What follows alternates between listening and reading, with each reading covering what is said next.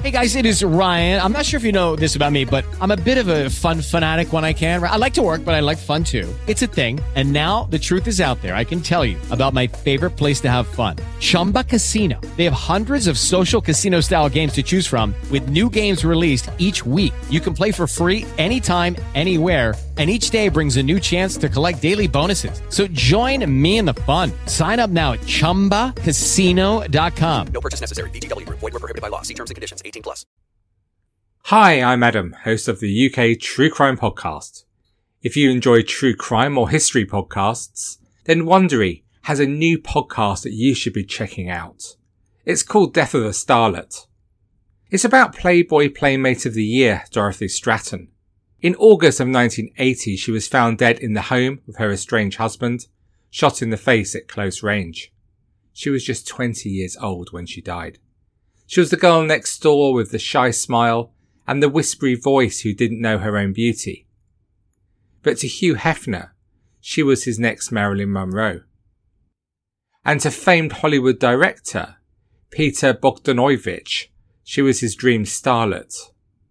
And to her husband, Paul Snider, well, she was his ticket to fortune and fame. Each of these three ambitious men needed her, and one of them murdered her. I'm about to play you a brief clip from the show, but while you're listening, be sure to subscribe to Death of a Starlet on Apple Podcasts, Spotify, or you can binge all six episodes right now by joining Wondery Plus in the Wondery app. Wondery. Feel the story. Death of a Starlet by Hollywood and Crime contains depictions of violence and strong language. Please be advised.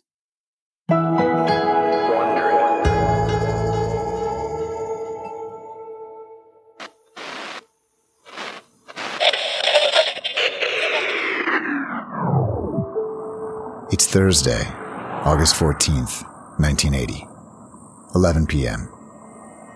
Private Detective Mark Goldstein sits alone in his car staring at a nondescript two story house on a quiet street in West Los Angeles. The guy who lives in the house hired him to tail his wife. She's having an affair. Passing headlights reflect off the windshield and then fade away.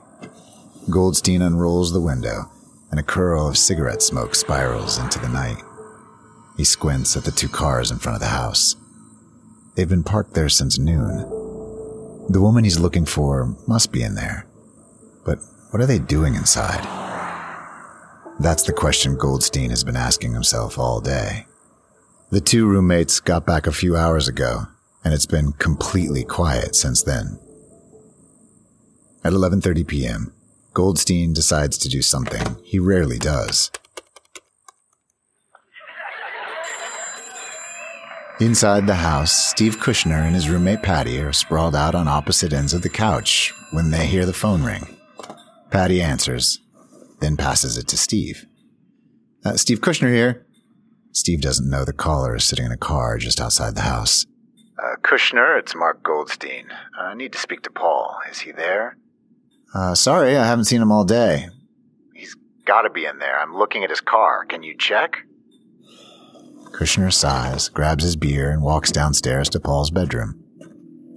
He doesn't come down here often. Paul Snider likes his privacy, and lately Paul's been particularly moody. Kushner feels along the hallway for the light switch and flips it on. The door is closed. He presses his ear to the door. Nothing. Paul? You in there? There's a guy on the phone says he needs to talk to you. It's quiet. Paul? All right, I'm coming in. It takes a moment for his eyes to adjust. When they do, he's not sure what he's looking at. There's blood everywhere on the wall, on the floor. Kushner's eyes open wide. There are two dead bodies, both of them nude. Is that Paul? The face is so mangled he can't tell, and there's a woman lying across the corner of the bed. Her head is almost unrecognizable through the gore.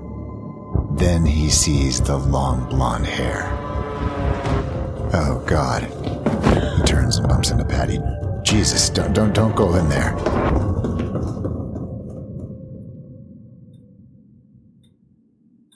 Fifteen minutes later, Private Detective Mark Goldstein stands in the living room the phone cradled in the crook of his shoulder while he smokes. Kushner sits on the couch with his head in his hands. The other roommate, Patty, is curled up in an armchair, staring at the TV with vacant eyes. The police are on their way. Goldstein is now waiting to speak to someone else who needs to know what's happened. Finally, he hears the man's voice on the other end. He takes a breath. Mr. Hefner? It's Mark Goldstein. I'm a private detective. I've been working for Paul Snider. Uh, listen, I'm sorry to have to tell you this, Mr. Hefner. I'm really sorry. It's about one of your playmates, Dorothy Stratten. When he's done speaking, there's a long pause. Then the line goes dead. Less than 12 hours later, what Goldstein tells Hugh Hefner will be all over the news. Playboy magazine's 1980 Playmate of the Year has been found shot to death. What nobody knows yet is why.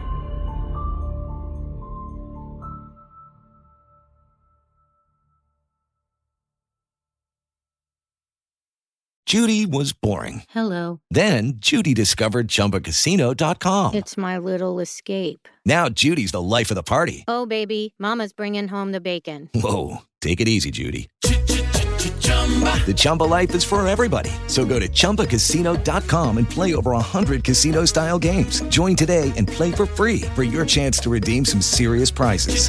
chumba ChumbaCasino.com. No purchase necessary. Void where prohibited by law. 18 plus terms and conditions apply. See website for details.